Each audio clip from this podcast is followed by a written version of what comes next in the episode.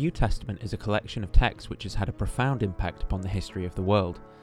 In this episode, I talk to a PhD student in New Testament studies, Ian Mills, and ask him several questions that I have as an interested and invested layman in the subject. I hope you learned something and find it as interesting as I did, and maybe it might open the door to some new topic of inquiry that you've not looked into before. If you enjoyed the episode and want to support me, then please subscribe to the podcast and also check out the YouTube channel Digital Gnosis and subscribe there. And now I bring to you a conversation with Ian Mills. If we're going to talk about um, some historical things, I've I've got like all my little um, pink tabs, which are historical questions in the New Testament. Are you, you going to grill me on Pauline chronology, Galatians versus Acts? Because I should Um, have reviewed the details on that one. I mean, I we can go into into general things. I, I might ask you, or, and we're we're live now, by the way. Um, but I I might ask you, or I will ask you first, I guess, what you thought of that impromptu conversation then with Pine Creek. Was it, um, because he's he's a very good um questioner as well. I think he's really effective at what he does. Have you have you watched much of his stuff before? Were you kind of familiar of what to expect? I watched Laura. So there have been two videos featuring Laura. The first one is called "The Next Bart Ehrman is Currently a Christian," and I thought that was a funny video, um, a good video for the most part. Uh, the fact that he kept saying "I'm in love with her," and besides my w- wife, there's another woman I love. Um, I thought was curious. Uh, we don't usually talk about males we admire in the same language, and I think it was it's somewhat unfortunate. But um, I I'm glad he featured her because Laura is a brilliant human being and one of my friends. Um, and then the interview with her I thought was really really well done, and I thought it was it was great, and I was honored that he wanted to talk to me. Um, I thought we were going to talk. This isn't a criticism, but I thought we were going to talk more about New Testament and early Christianity than about my personal piety. But I totally get that that's his shtick. I just hadn't wasn't as familiar with um, his channel and respect that. And um, I'm honored again that he would have me to talk to talk about it. I'm being informed by uh, Harley, who y- you were just uh, talking to a little bit then, um, that everyone, half my audience is still in the Discord chat. So um, people might come and watch this a bit later. But um, I, I was wondering then, are you are you familiar with like the street epistemology stuff at all, or any of? No. no, you never come Sorry. across. No, it's, it's, it's all right. It's just because what um Doug I, he wouldn't classify himself as like a street epistemologist as like some people like Anthony Magnabosco you might have come across or uh, Peter Boghossian. Um, they're kind of it, it's it's sort of counter apologetics, but it's not like it's not strictly atheist. It's more it's like um you know Greg Koukl who would say like the Columbo tactic in apologetics, like just asking questions. It's just um essentially that it's like um rather than getting bogged down in like crazy weird like ontology of philosophy and stuff it's like just ask questions and um Sure. see see if we can reach the same justification and i think it's it's generally pretty effective when Yeah. yeah when people you know when people are really really confident in things but i, th- I think considering you weren't even aware of it you're kind of uh, dealing with some of those confidence scale questions and things like that was actually quite interesting you you know you were just honest and it kind of came across well Thanks. Um, so I guess what I wanted to talk about was um, New Testament history. Now, I, I've not done like a, a degree course or anything like that in the New Testament, but as an individual, it's something that's really interesting. Um, and about I and Doug Doug told you at the end, right? For me, that about two years ago, I kind of became a Christian in a Calvinist, like fundamentalist style church. Um, so that really shaped. Um, I adopted a load of like you know like gr- how that group kind of thought. I had a conversation with Doug that made me sort of doubt Christianity and I became agnostic. And now I'm sort of exploring um, liberal Christianity, maybe the idea of um, experiential or being part of the ecclesial community, studying the Bible and stuff, but just being okay with the fact that I don't know God exists or that Jesus resurrected or anything like that. But um, through this process, I've gone from maybe a year ago, you know, like having to save people from hell and you know like um are there are there historical problems in the bible no it's perfect infallible to to having like actually um you know like hang on this bit in the old testament is weird where it affirms um like other deities or like ancient near eastern creation myths or something Yeah. um and so so now i do have a bunch of these historical questions so i guess we can go through that is there anything else you want to kind of comment on before we get into a few of those questions then No, I'm happy to happy to discuss it. I'm not sure I'm a representative of liberal Christianity necessarily, but I am someone who is politically liberal, and I am a Christian. So I guess, uh, I mean, I don't do the positive. Um, for people who haven't seen Doug's project, I don't do positive theology for the most part. Um, I am a Christian agnostic. I believe this stuff is true. I don't think we can um, if knowledge is true justified belief plus whatever gets you out of the Gettier problem, I don't think we can justify most of my Christian beliefs um, using the ordinary ways that we go about adjudicating uh, explanations for to get us through to get us through life. Um, so uh, yeah, so I'm happy to answer the questions that I can help answer or elucidate or shed light on. So um, okay, awesome. So um, there's a couple of things then that come to my mind, right? And the first one is to do with like um, historical kind of Jesus. Um, that's the first avenue of like questions that I suppose I have, and the other one is to do with like Paul's chronologies and stuff. Is there one of them that you think would be more appropriate to go down? Just if we're historical Jesus, because Pauline okay. chronology is a lot. Okay, awesome. So let me find a nice uh, pink, pink one. So um, Matthew ten, um, uh, verse twenty three uh, for truly I say to you, you will not have gone through all the towns of Israel before the Son of Man comes. And then, yep. um, I when when I first became aware of this, um, the thing I was listening to kind of linked it up with Mark as well, where Jesus talks about the Son of Man coming um, in 1324. But in those days, after the tribulation, the sun will be darkened, and the moon will not give its light, and the stars will be falling from heaven, and the powers in the heavens will be shaken. And then they will see the Son of Man coming in the clouds with great power and glory. And then he will send out the angels and gather his elect from the four winds and the ends of the earth to the ends of the heaven. Um, and yeah, that I, I think um, you struggle with any amount of harmonization maybe to if, if that if that is right if that's what that is describing jesus saying um this this is going to happen immediately um you'd probably struggle to say well well that actually means um you know this person uh, the romans doing this or this like harmonization and stuff it seems quite explicit what's your take on um what those those verses kind of mean who jesus um thought he was what what he thought was going to happen after his death yeah. So the the problem with the word mean is it meaning is that it has too many, right? Um, so what those words mean can be a number of there's layers at which we can discuss that. Um, there can be the historical Jesus, um, where I think I'll just give a snapshot and then we can come back to it. The historical Jesus, I think these suggest to us not that we actually know Jesus said these exact words. In fact, because they're written in Greek, he almost certainly didn't. But we know we get a general picture from this, along with the general the, the wider portrayal of Jesus in our sources that he was some sort of apocalyptic prophet that prophesied the end of the world was coming. Um, I don't do a lot of work in that area, but I'm happy to talk about it and I'm interested in it. Um, I do a lot more work at the level of what does Mark think he's doing with this? Um, right. Okay. And what does Mark think this means? And what does Matthew think this means? What does Luke think this means? And I don't know that I am 100% sure on this yet. I think Mark probably thought the world was about to end because it looks like most Christians did. There are Christians who sort of qualify this and problematize this. Luke, in fact, does in rewriting some of the Gospels. Um, and sort of creates a space for a longer delay. Um, and we have Christians in the New Testament already dealing with the fact that Jesus didn't come back as fast as they expected. Um, 1 Corinthians 7, Paul basically says, don't get married because the ends the world is about to end. And obviously he was wrong about that. Um, but the Gospel of John can even, but the Gospel of John canonized alongside Mark and Paul, I think reads as a sort one way of dealing with that problem, which is saying, look, the world did end in the person of Jesus. Um, Jesus coming to the the um coming to the resurrection in Lazarus, uh, Lazarus' resurrection. Um, Jesus identifies himself as the resurrection, and we have a hard time hearing that today. Um, but he is t- saying there is this event that's in the future that uh, that Jewish piety talks a lot about. I'm that event. Um, so we already have within the New Testament like layers of interpretation on top of that dealing with it.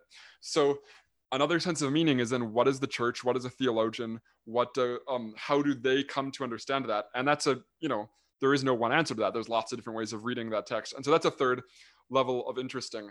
Um, and i don't um, and i'm happy to talk about any one of those that are interesting to you but those don't seem to me to actually um, depend on one another.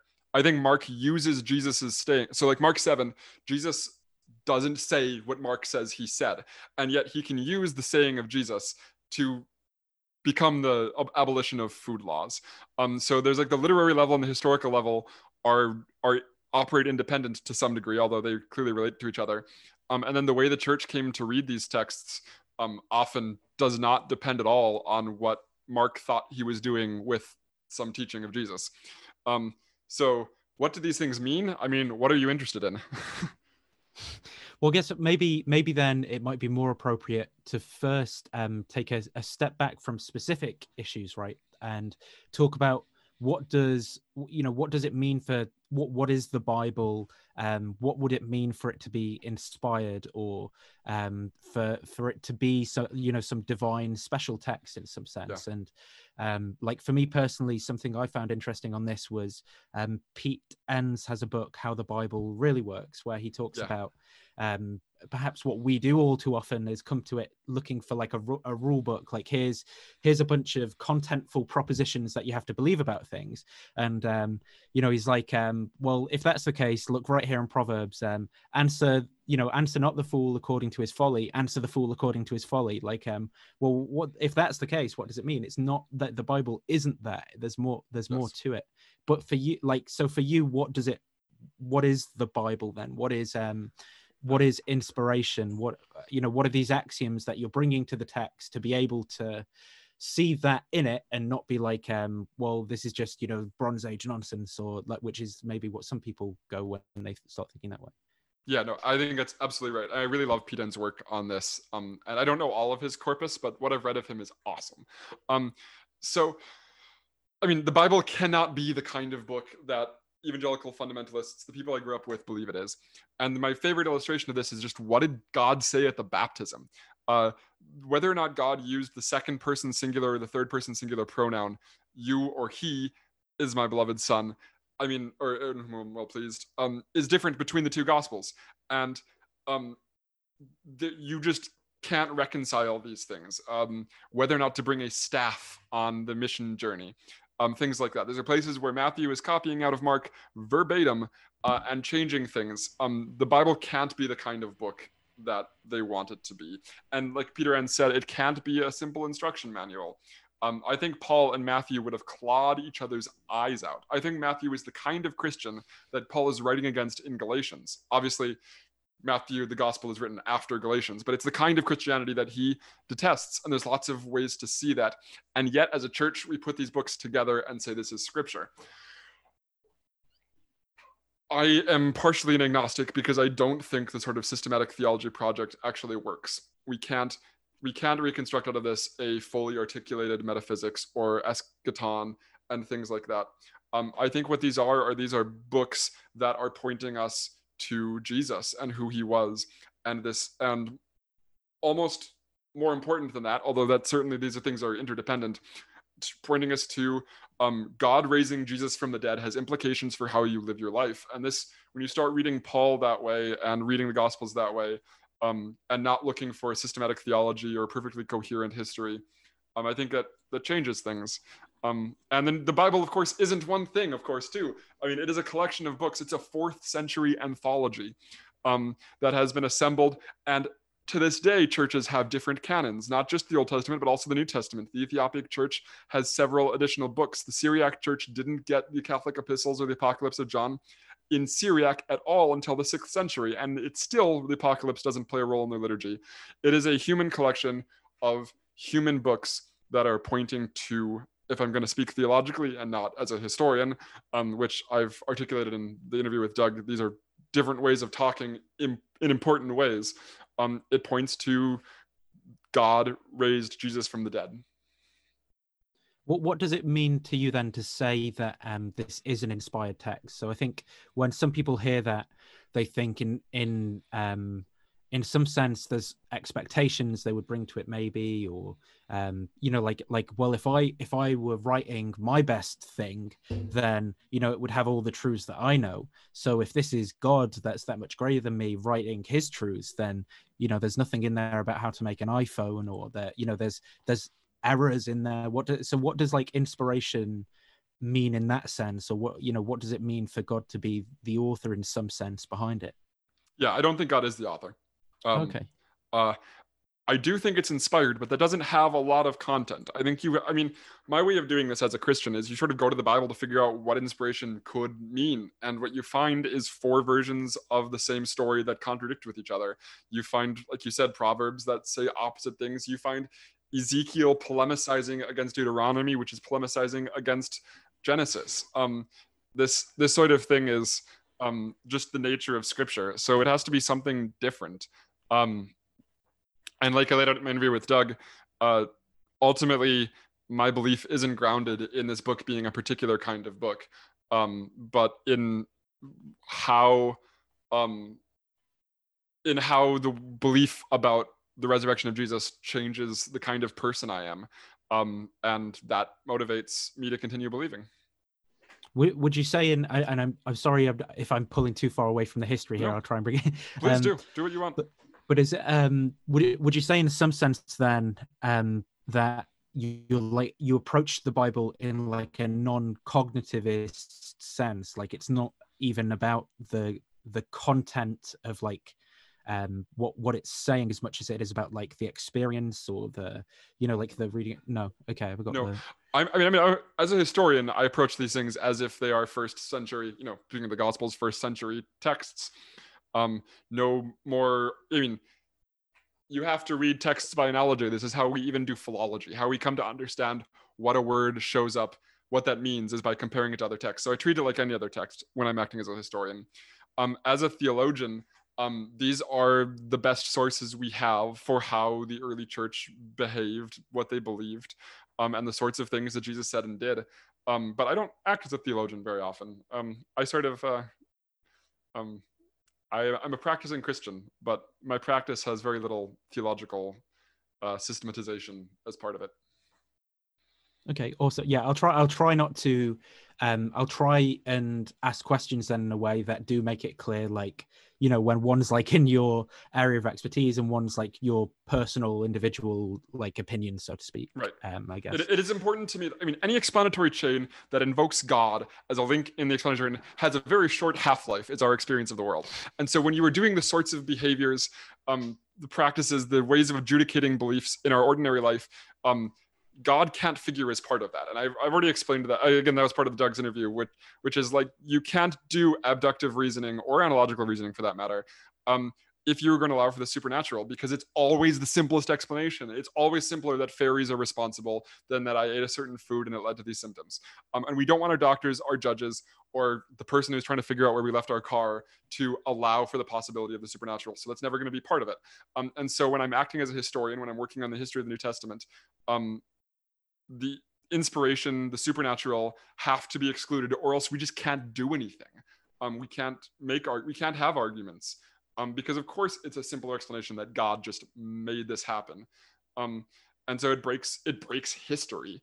Um, but yeah, so right, it, it is it is good to distinguish between those two things because the way I read this in my personal piety um, is often different or um, is dependent in an interesting way without direct relationships uh, to the historical conclusions I think one can draw about the text. Well, I think this is something that um, something I've found it, over my past kind of six months or whatever, is that um, even though I think that that the God I had created out of like um, on guard and a few basic philosophy things and stuff like that were is I, I don't be- believe in that because those arguments don't succeed anymore. And I don't know if I'll ever be able to say I know those things, but I still can't shake um, like the way I act in the world or what I like. I have this belief in a God being there at some level. And I don't even like, I can't even articulate what that means. And I could even say, like, like I talk to atheists and I'm like, uh, well i completely you know i completely understand what they're saying but i'm like but we we just have this different kind of i don't know maybe maybe we were talking about like bliks and stuff the other day maybe a blick is the right way of talking about it.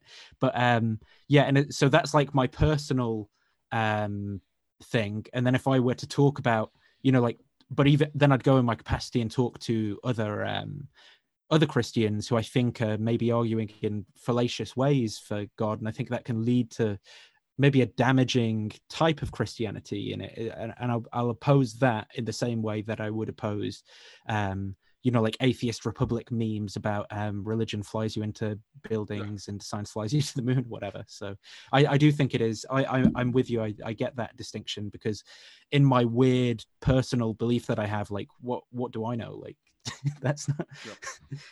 um so so then um to talk about the I guess the synoptic gospels would be the place to kind of start in general, right? If we're if we're talking about the life of Jesus, what are the synoptic gospels? Um, how whereabouts would we kind of date them, and what also what evidence do we have um, for them being dated to to those kind of times? Awesome. I love this kind of stuff. I was kind of expecting this to be what Doug's interview would be about, so I'm glad this is happening. So thank you so much. Um, uh, so Gospel of Mark um, uh, early and what we can really do is we can give a post um, uh, early and, and after right uh, date. And i think um, the prediction of the destruction of the temple in the gospel of mark gives us really really good reasons to believe that it was written after 70 and it's not even that it's impossible that somebody could have predicted the temple would be destroyed um, this is the response people have is isn't it possible that just jesus predicted it um, whether it was supernatural or just watching politics go? And yes that's totally possible. It's totally possible that jesus thought uh, predicted before 70 that the temple was going to be destroyed. But the fact that mark brings this up reveals to you that this has already happened because you don't bring up a prophecy that hasn't been fulfilled yet. I mean, you don't, um, if Mark is writing 40 years later or however long later and it hasn't happened yet, he's not going to tell you that Jesus said this. And Josephus is the great example of this. People say, yeah, but Josephus said there were people before 70 who predicted the destruction of the temple. Yes, he did. And why he's mentioning that in his Antiquities of the Jews is because it's happened now. And so he wants to say, look, this has happened. Um, and these people predicted it rightly. Uh, so that gives us an early date. It's definitely after 70. The late date has to be done just by relative priority. So Mark is being used by Matthew and Luke, and it's really, really easy to see that and to demonstrate that. Markan priority is sort of the least controversial claim in gospel studies um, currently, and for very good reason. Um, and so you then end up doing sort of relative priority that Luke is using Josephus, which gives you an early date but not an end date. And I think Ignatius has um, has written gospels. Um, so does Papias. Uh, um, so does Second Clement. And so we have sort of a cluster of things around the beginning of the second century that seem to have gospels that are depending on Mark already. Um, and so you end up getting this window between about 170 in which Mark had to have been written. Um, and you really can't be more precise than that. I don't see much evidence for getting for narrowing that window. Um, so Mark could have been written in 72 just as well as it could have been written in 99. Um, because it doesn't take 10 years for somebody to get a book and write a new book based on that. That could happen two weeks apart. Not very likely, but it could have happened.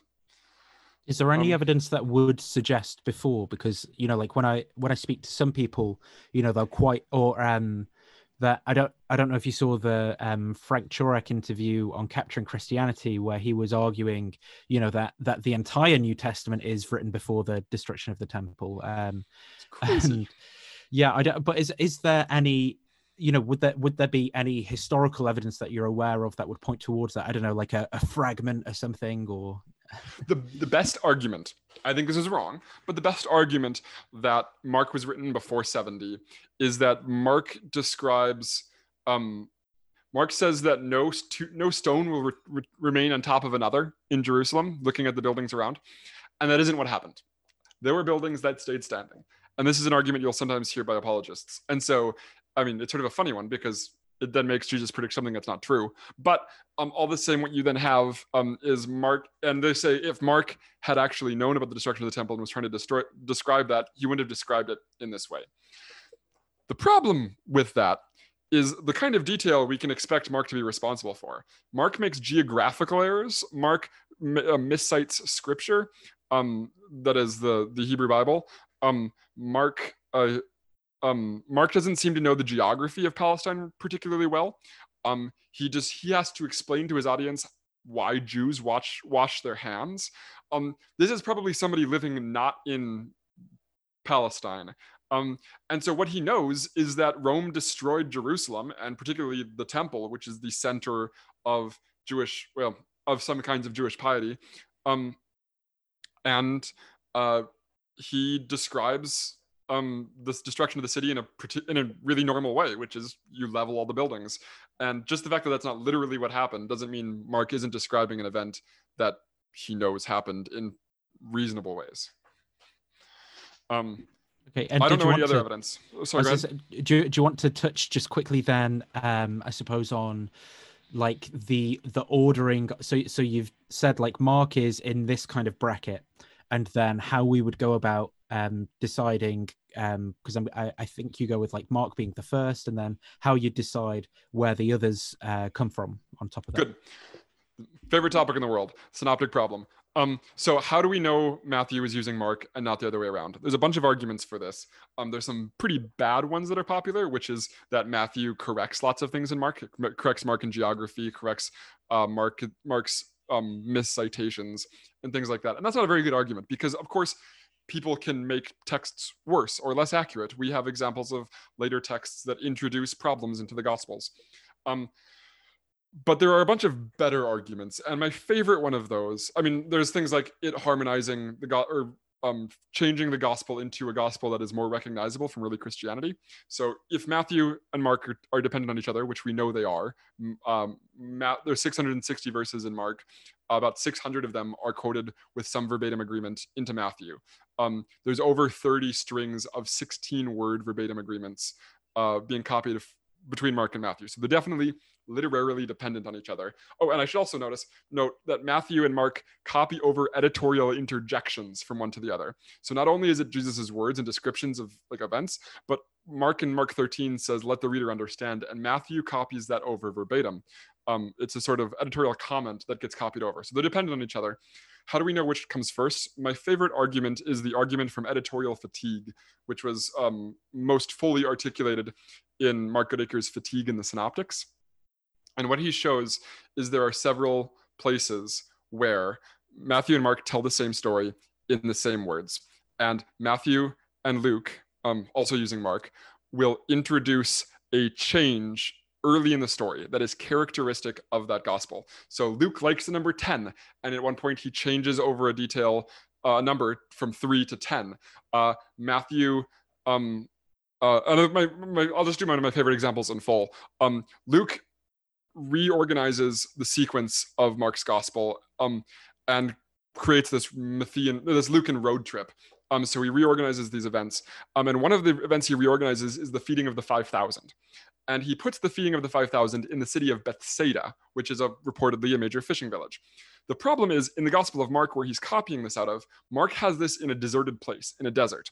And so when you go read Luke, early on it says it, you know, places this event in the middle of Bethsaida, this major fishing village.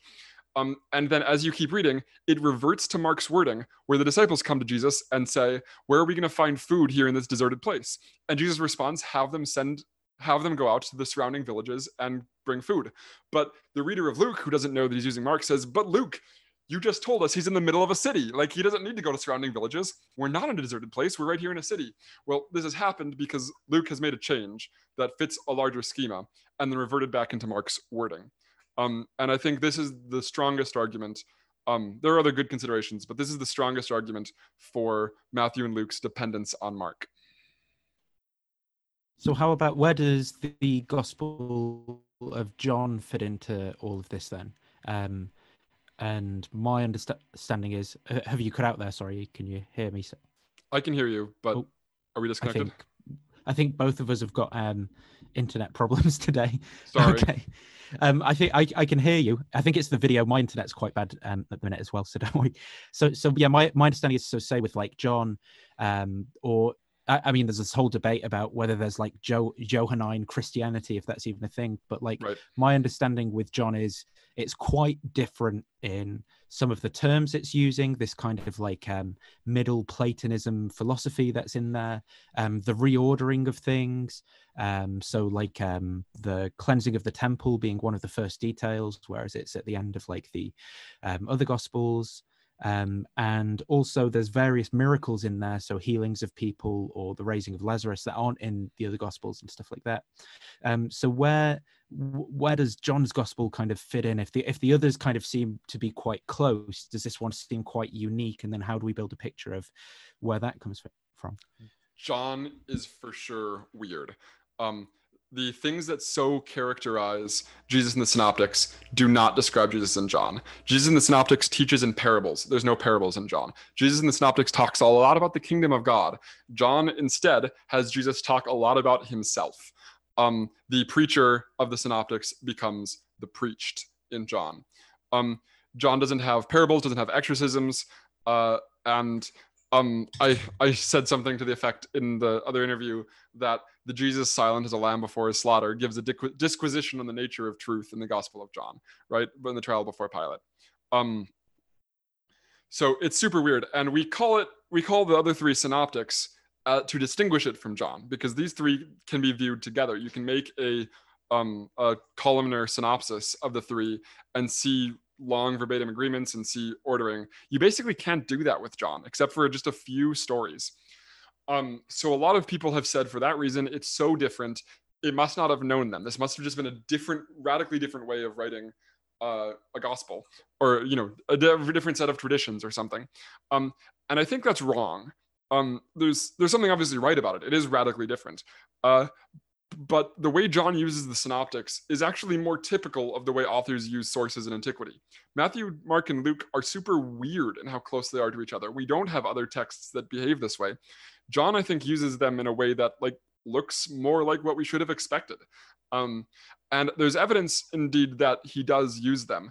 Um, and Mark Goodacre, my advisor, is writing a book on this. It'll be coming out probably, I don't know, coming out in the future. Um, and I don't want to steal too many of his his points. Um, but one of the really interesting observations he made um, that I think is it's he made it in the Oxford lectures um, is that over and over and again narrative details um, and the author of the synoptics description of events become reported speech in John. Um, and so we have things being um, where the evangelist is telling us that this is a fulfillment of a prophecy or things like that that end up on the mouth of Jesus in the Gospel of John.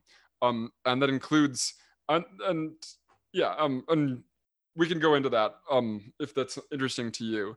Um, but it's one indication that there is in fact dependence, and I think there's other indications. I mean, John the Baptist in the beginning of the Gospel of John says, "I am not Elijah," and that's a weird thing because most messiahs wouldn't come out expecting to be a like claiming to be Elijah. Um, that's the person who comes before someone else. Um, the who would, but the synoptics say that John the Baptist was Elijah. This seems to be a conscious rejection of a view that probably is hard to impute to the historical John the Baptist, but we know other Christians were saying this, namely the synoptics. And there's some other evidence of things like that. There's details um, where John seems to contextualize, contextualize itself relative to events in the synoptics that sort of suggest that John not only knows them, but unlike Matthew and Luke, expects his reader to also be reading them. Someone in the chat, and I've had similar kind of thoughts, has, has suggested, you know, John could be like a Gnostic gospel that somehow kind of made it into the canon. What would be your thoughts? Um, I suppose um, for that, uh, sort of obvious with the uses of language and so forth. But um, what what would be against that as as well? What are your thoughts on you know that kind of suggestion? Yeah, we've had we've discussed this somewhat um, on different episodes of the podcast. I record a podcast with my uh, colleague Laura Robinson, New Testament Review, um, and there's two different ways to attack that. I mean, there's there's a kind of uninteresting sense in which that's right. I think, because John becomes very interesting to the Gnostics, or to people we describe as Gnostics early on, and does um, reflect some sort of dualism, which is characteristic of the Gnostics. But I think there's lots of interesting senses in which that's also not right.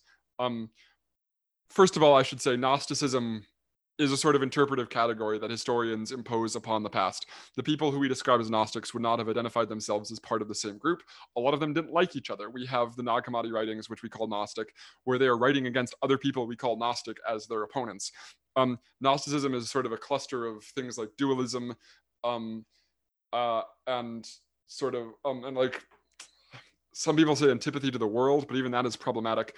Um, we did an episode on this called uh, on Michael Williams' really important book called Rethinking Gnosticism, where he argues that Gnosticism isn't really a category we can use. Another issue is Gnosticism doesn't seem to have really been existent in the first century. It seems to be mostly a second century phenomenon, um, and so the sense in which anything can be have those features and those engagement with Middle Platonism in the first century is um, like it's in the same sense that I think Paul is a Christian. Like Paul wouldn't have called himself that. Paul thinks he's an Israelite.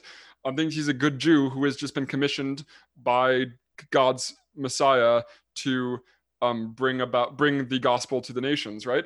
Um, but we can say he's a Christian, and that means something. And so maybe there's a sense in which God, John is that kind of gospel, um, in that it's sort of an antecedent of sort of other ways of looking at the world. Um, but John is interested in all sorts of debates that I think Gnostics weren't. Um, there's conflicts with Judaism, with rabbinic Judaism. Chris Blumenhofer is a PhD student who's recently written a dissertation on this, where the thing that seems to run through the Gospel of John, um, the the other side of the argument, so to speak, consistently looks like it's not Middle Platonists or something like that, um, but it looks like he's engaging in a sort of debate with understandings about the continuity of Israel um, and who, um, you know, who is an Israelite and what does it mean for God to have chosen a people and things like that. And I'm not going to be able to characterize this well. This isn't exactly my wheelhouse. Um, but uh, we've got another episode, um, Martin episode, uh, where we talk about the aposynagogues in the Gospel of John, which is this uh, word, uh, so neologism of the Gospel of John that means like expelled from the synagogue, and how this is a running theme throughout the Gospel that reflects um, a sort of sensitivity of the author to having been expelled from Judaism, um, and that isn't a, that isn't something we would usually associate with Gnostics. That there's this big tension quarrel about having been kicked out of the synagogue. Um, and so like that's one like if that's what John is concerned with, and it's not the only thing John's concerned with, but if that's one of the big things John is concerned with, that doesn't seem to me to be particularly Gnostic. Um, even if there are other things like dis- distancing itself from Jesus' suffering, like by denying Gethsemane in John 13, that does seem to sort of edge towards a less uh, less human Jesus, uh, to, to, towards a Jesus who is um, sort of above it all and running things in a way that the synoptic Jesus clearly isn't. So I, th- I, think then so far what we've perhaps drawn out is um, Mark being the earliest gospel that we have, um, Matthew and Luke being quite heavily dependent upon that, um, and then John being in this other c- category, but possibly having access to some of the same sorts of things. So if we were to go um, all the way back then right to like the the starting of uh, christianity from a historical perspective. Um, and uh, there's debate around is there some sort of q document or like um, you know like an agrapha sayings of jesus or something like that? Um, and and do we know even who would have like authored such things or um you know are, are, there different sects of christianity simultaneously coming up with these things or is it one or um how how do we even get approaching that you know? How, how do we even get to that point historically? Oh yeah i mean there's a lot of different things you've asked there that i'd love to talk about all of them but um i i'm a q skeptic. I'm a Farrer theorist. You, i think you were muted there. So did you say something Yes, I said I could I could appreciate if I'm uh, throwing like uh, a bunch of you know you need like three or four different PhDs to even go you know to adequately respond to maybe. Can I describe the Q debate? Would, is that something that would be interesting? Absol- absolutely. Talk... Yeah, yeah. Okay. No, absolutely. Feel free to. Yeah. Good. So every almost everyone alive agrees that Mark on, on Markan priority. So Matthew and Luke are using Mark.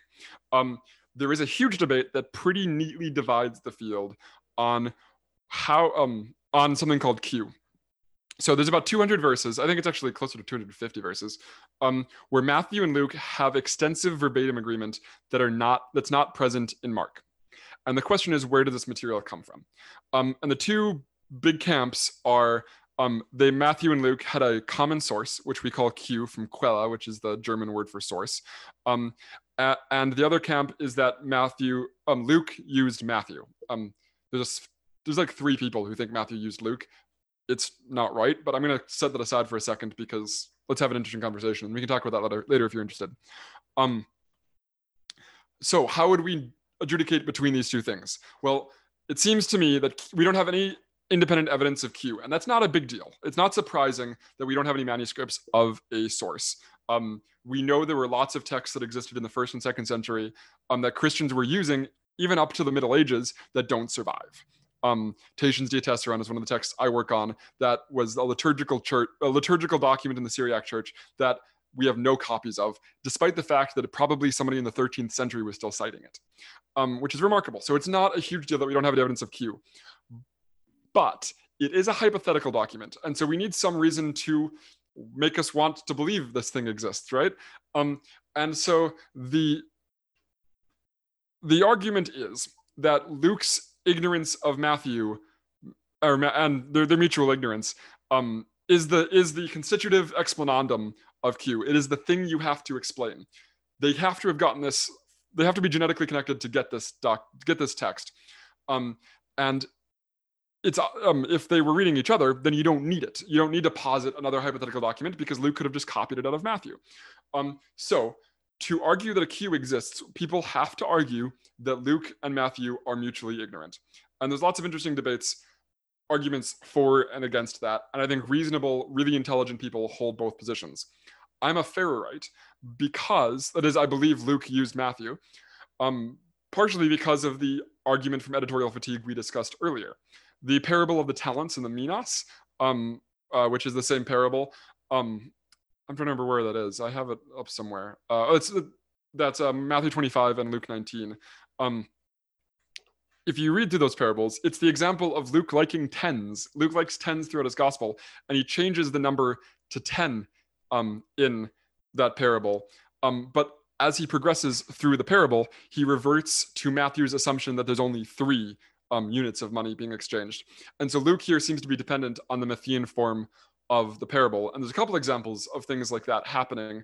And there are no inverse examples. There are no examples of places where Matthew seems to be t- dependent on a Lucan version of a story. Um, and that sort of unilateral editorial fatigue going in just one direction, I think is a strong reason to believe that Luke used Matthew. And that's an argument uh, Mark Goodacre editorial or fatigue in the synoptics. Um, there are other arguments too. Um, but uh, I don't want to keep rolling on. Um, no, but that's, it's, that's, that's it's great. um, how how much time have you got, by the way? Because I've got um, questions from people in the chat, and I've also got my own questions as you talk and bring things up that I want to ask. So, and I, but I'm aware mm-hmm. you're at the end of your like five hour stint or whatever. So, at some point, my voice is going to go out. Uh, but I'm happy to keep going for now. If I start saying okay. things that don't make any sense, just cut me off. Okay, no problem. Um, it's also it, it's uh ten forty five here now, so I oh. might start um not making sense as well with my questions yeah. in about half an hour or something. If you end it when you choose to. okay, awesome. Um, right. So if we're if we're going so so you don't posit that there is this kind of uh a Q document then um Correct. but but then if we're looking we, we've looked kind of at textual criticism quite a lot then but then historically otherwise what what's going on culturally in the kind of environment these things are being written into? Um like i've seen some apologists um say talking about like oral tradition. So we you know we can know that these things are accurate because of the type of oral traditions so there wouldn't be like information lost in transmission and stuff. Or um people arguing from like say the genres or the uniqueness of the genres um as compared to other kind of documents what how how does the culture of the time and what we know about it inform um, our understanding of what these synoptic gospels have to tell us yeah, I mean it's a really interesting question. It's a hard one to answer. Um, the the Jesus dies around 33, right? And then the first story about the life of Jesus we get shows up 40 years later, written in a language Jesus didn't speak, written probably in and for a culture that was not Jesus's own. How do we get between those two is um is is the question, right? And the only thing we get in between those two documents, or between the event and the documents, um, is Paul writing letters to churches that are spread around Asia Minor and Greece. I mean, it, it's and Paul is this like obviously very different kind of person than Jesus was. Um, I'm not making a comment on their competing theologies or anything like that. Um, but like he's some sort of leather worker, if we take Acts uh, um, as reliable there, which I think there's probably a good reason to, um, who travels around the Mediterranean. Like Jesus probably didn't go more than 20 miles from his home. So that's not right, but he didn't go very far. Um, the the point the point is um, uh, there's a big tunnel here which we don't know a lot about, and it seems to me the only way to figure that out, short of discovering new sources, um, is to just look at the way gospel writing works. Um, and how can we know that? Well, we look at the way Matthew rewrites Mark um, and adds stuff in and changes stuff. Um, and I think also you can do a sort of uh, redactional reading of the Gospel of Mark, which sounds silly because redaction is how one text changes another, changes its, its source. But Joel Marcus's commentary on Mark, I think, is sort of the example of like what that looks like to do, um, which is taking first century Judaism in as much as we know it from our sources and looking at the ways where um, as i've talked about already i think on this podcast or was it in the conversation earlier. Um, there are a bunch of places what? Yeah. Is um, all blurred into one at this point? It has. There are a bunch of places where jesus does and says things that don't match in the gospel of mark that don't match the gospel of mark's own description of what Jesus is saying and doing. So the abolition of the law in Mark 7, Mark's account of the parables in Mark 4. Like these are places where Jesus looks a lot more like a first century Jew that we have from all of our other sources than he looks like Mark's description of what Jesus is doing um, in editorial comments and things like that. Um, and so uh, that is to the extent that's the evidence we have. Um, I think oral tradition is a whole, I mean, we don't have access to it. Um, the one thing we know these things were were texts, um, and we don't know what mechanisms of transmission, um, how they work. I mean, the one thing we do know is it doesn't preserve accurate verbatim history. Um, that is, eh, I mean, like, there's no evidence that um, the evidence that we have from doing like cross cultural comparisons is that oral history seems to be more free with um changing things to meet the circumstances. Um, so good. I mean, do with that what you will, but it's really hard to know um, how to say much more about that bridging period. I mean, there are I mean, interesting so, things you, you can say. Let me just make one more comment. Um, it may seem from what I've just said that we can just dismiss everything that Matthew and Luke add on to Mark because we know uh, uh, evangelists were interested in creatively rewriting and harmonizing the content of the Jesus tradition towards their own theological convictions. And that's true. Problem is there's lots of reasons to think that we that we can't just dismiss this stuff. So one illustration is that Jesus is teaching um, on paying your um, paying the minute whatever a minister or whatever you call a person like that um, only shows up in Paul and Luke um, and so Luke adds in something that probably belongs to the historical Jesus, as attested by Paul. Um, and, and Mark and Matthew don't have that. So there is some sort of way you were getting from at least really early traditions about Jesus to later Greek gospel authors who are rewriting their sources. Some something that say I've I've heard put out there is like um that people in this culture, you know, the authors would have like memorized the uh, Tanakh by the time that they're 14 or something. And so basically, any kind of stories would just be in like a, a, you know as reliable as if you'd put it in a solid state hard drive or something in a computer um is uh or do we do we even know that um you know was was that tradition kind of prevalent amongst where we're kind of postulating that the authors come from? What what what are your thoughts around that kind of argument? Yeah that i mean that's a claim from josephus um, and josephus is clearly here trying to represent uh, judaism as the sort of idealized respectable roman um, way of living. And so of course he says that everyone by 14 is going to have memorized the tanakh. Um, it is true that they engaged um, that at least educated people engaged in extensive memorization in a way that we don't. Um, and that it was an oral culture um, in some ways that we aren't but mark goodacre has written about this too in his book on the gospel of thomas like we can really easily over exaggerate the degree to which we aren't an oral culture i make a podcast this is a youtube video like um there are all sorts of there's orality forms part of our intellectual culture as well. Um, the um, there just isn't the evidence. The evidence. This isn't an area of expertise of, that I, of mine. Um, but the evidence just isn't there that memorization and um, uh, extensive like that oral cultures preserve uh, sources or, or historical information the way apologists use that. And this is easily falsified by just reading the Gospels side by side, the Synoptic Gospels. I mean, uh, they are creatively rewriting each other and they are contradicting on material, really easily tangible things. Um, so I don't I don't have a lot to offer you there. I mean, Bart's got a book on this, but I'm not sure how good that book is. It's not one of my favorites of his. The Jesus Before the Gospels, I think it's called. So, just I suppose quickly to comment then on Josephus, because that seems to be one of the primary um, historical sources that people would cite for saying, you know, like, um, oh, well, you might be skeptical of this argument I've got about the Gospels, but wait a second, Josephus says, you know, um, yeah, this X or Y, or, I've even heard um, in someone arguing against um, Isaiah being like a divided book because Josephus says that Cyrus read um, about the prophecy and and yeah, you know, like like it seems like Josephus becomes this strange authority.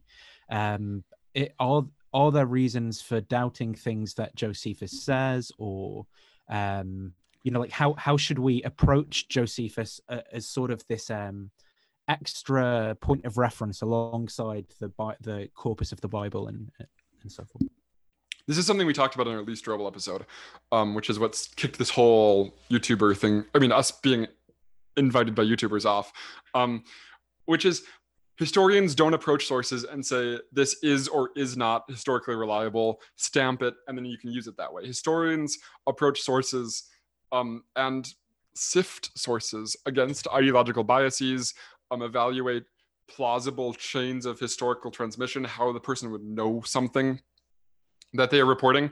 And so the example you gave, Josephus on the composition of Isaiah, Josephus has no idea about how Isaiah was put together. And the fact that he says such is not interesting information. It is interesting information in terms of we understand that ancient Jewish authors were aware of the problem and that ancient Jewish authors had interpretations. So it's a historical source for um, first and second century Jewish reception of the book of Isaiah and engagements with pagan, it's an ugly word, people don't like using it anymore, but I'm in publication using it, so I should just keep, deal with it.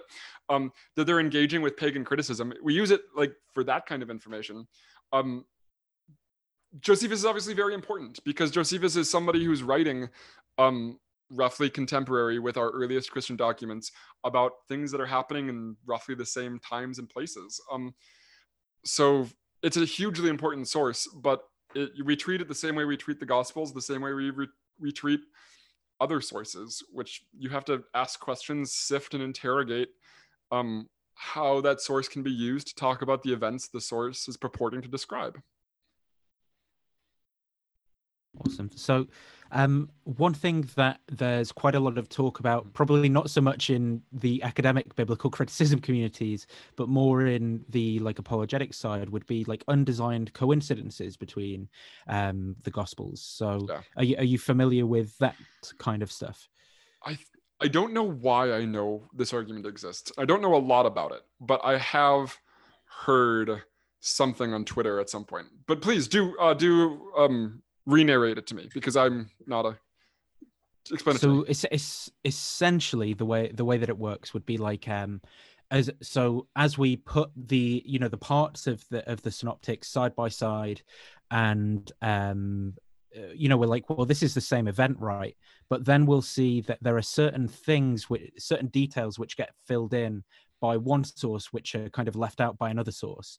So um I, I have not memorized them so i couldn't i think one of them off the top of my head is something like um when jesus has come into jerusalem and like in one of the gospels like one of the um one of the apostles gets sent somewhere and it doesn't really make sense why but then in another one it's like um he's gone to get a donkey or some bread or something and then it like it like fits together and it's like well these you know these people must have been um you, you know th- these must have been accurate sources because the details kind of fit together in a, in a way that if they were just making it up they wouldn't and they illuminate the situation in this new uh, kind of way um sure. is that something that would make sense from the historical method kind of point of view I don't think so. Um, and I mean, there's. I don't want to. Um, I'll avoid specifics for a second. Uh, one of.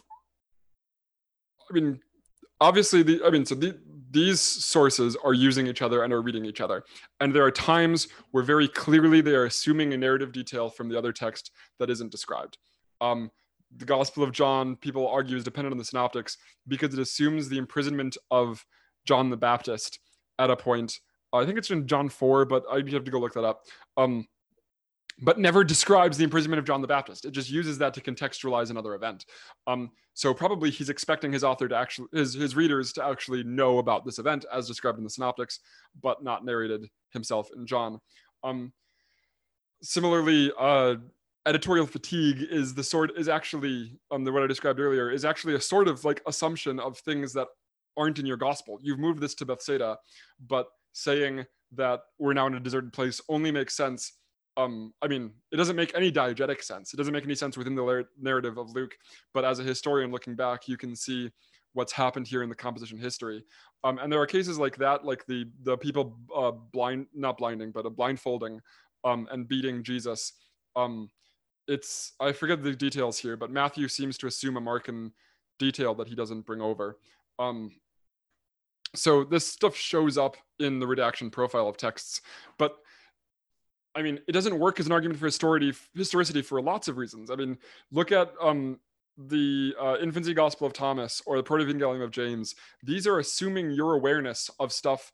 These are these are second century apocryphal gospels that don't find their way into the New Testament, um, or um, any of the revel- the resurrection dialogues.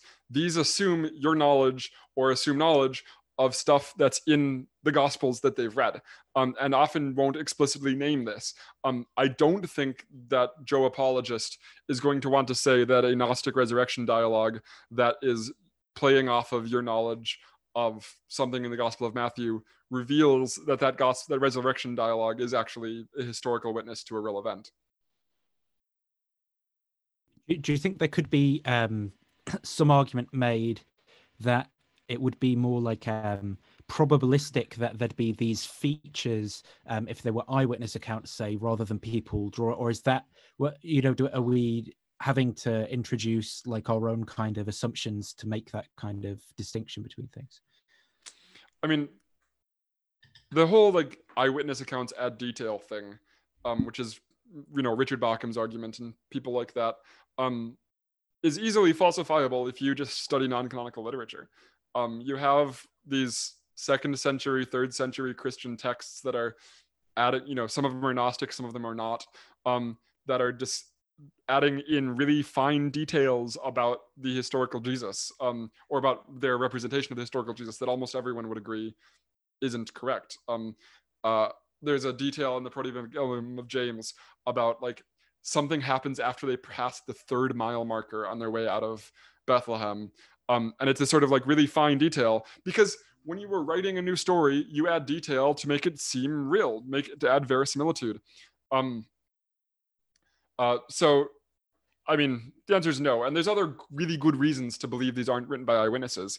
Matthew copies out of Mark the story of Matthew's conversion narrative. He takes over verbatim from a source his own conversion narrative, which is not the sort of thing you do. If I'm going to tell you how I became a Christian, I'm not going to go look up somebody else's description who is not part of this culture, doesn't speak my language, and use their version of my conversion account. Um, that's a or commission or whatever we want to call um, Matthew being called by Jesus. I probably wouldn't want to call it a con- conversion, but it's that's the way it's usually referred to. Um, so there there's lots of good reasons like that to think this is clearly not written by an eyewitness.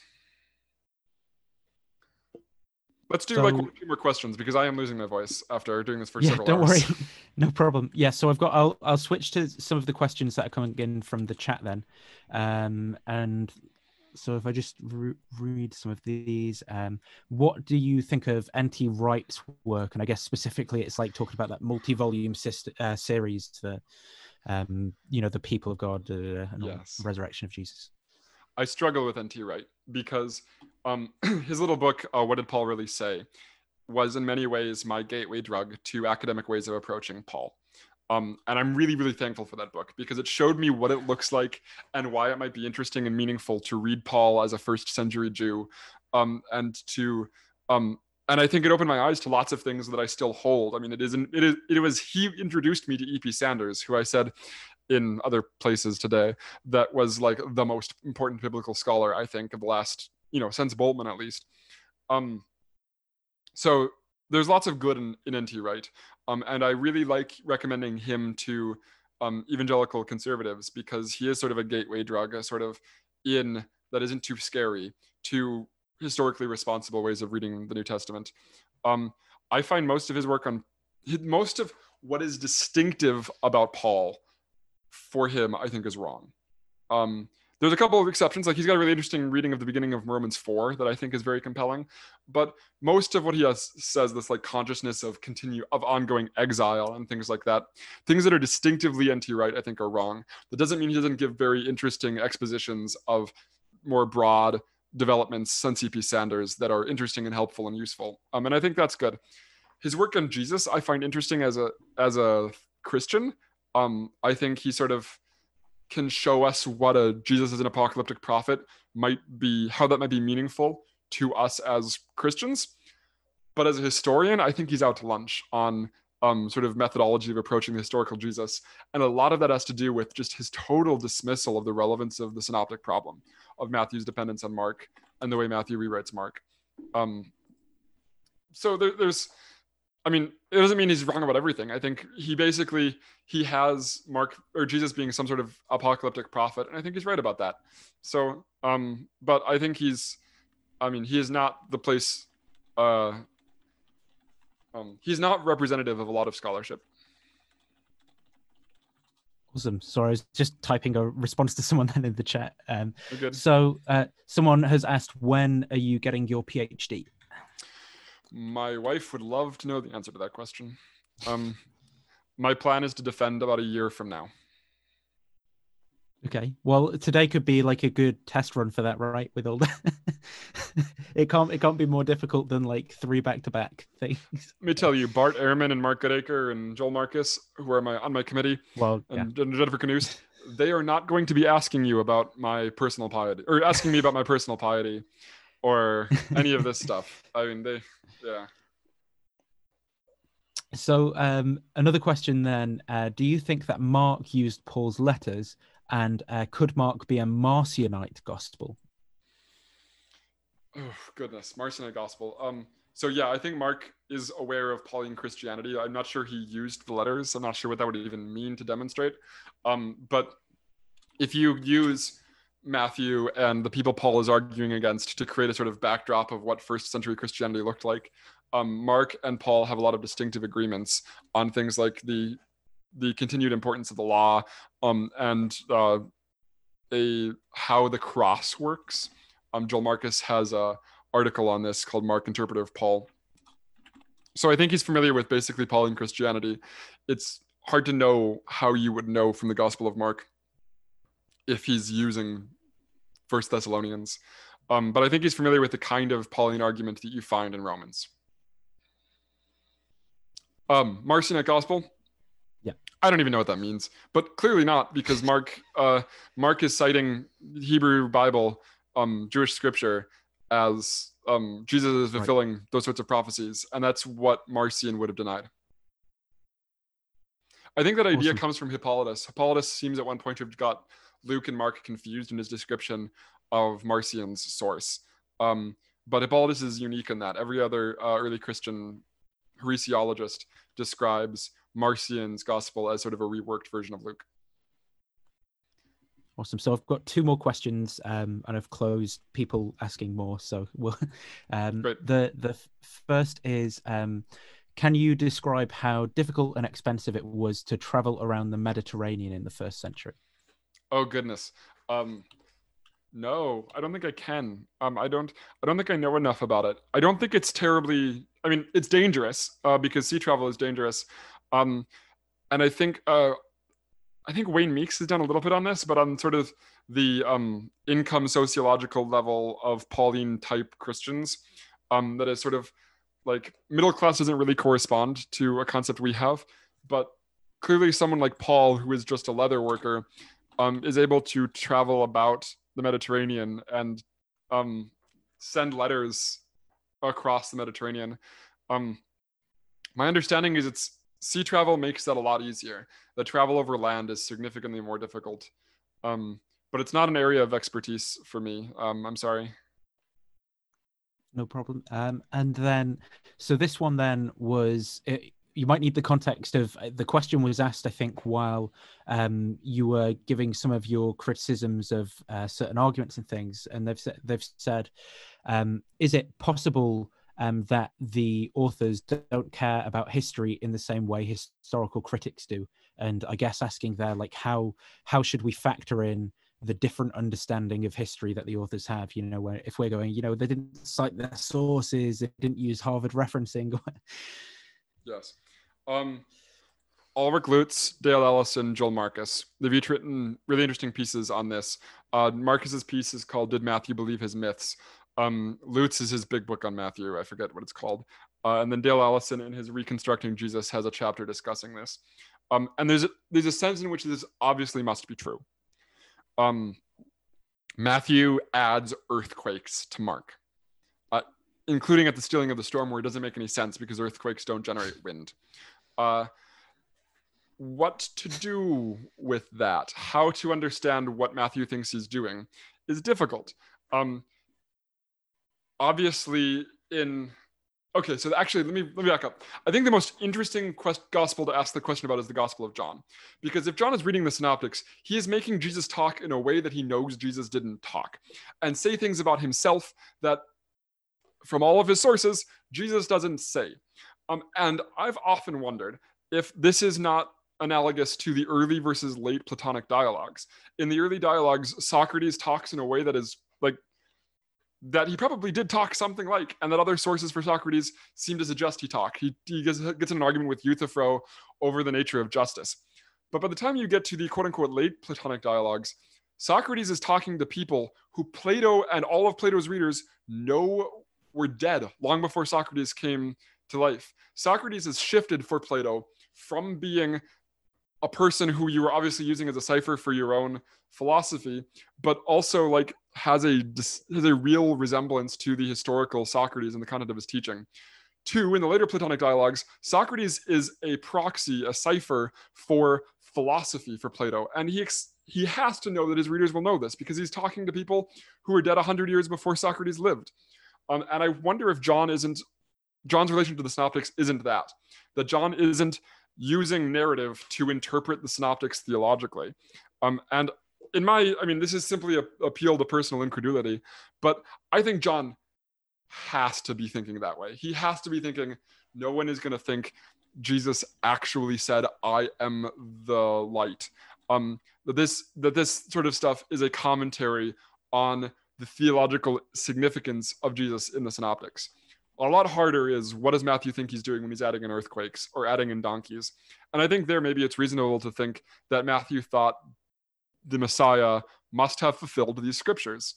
Um, they're being read that way, we know in contemporary Judaism, not all of them, but some of them, we have evidence um, that they may have been re- being read as eschatological or messianic texts.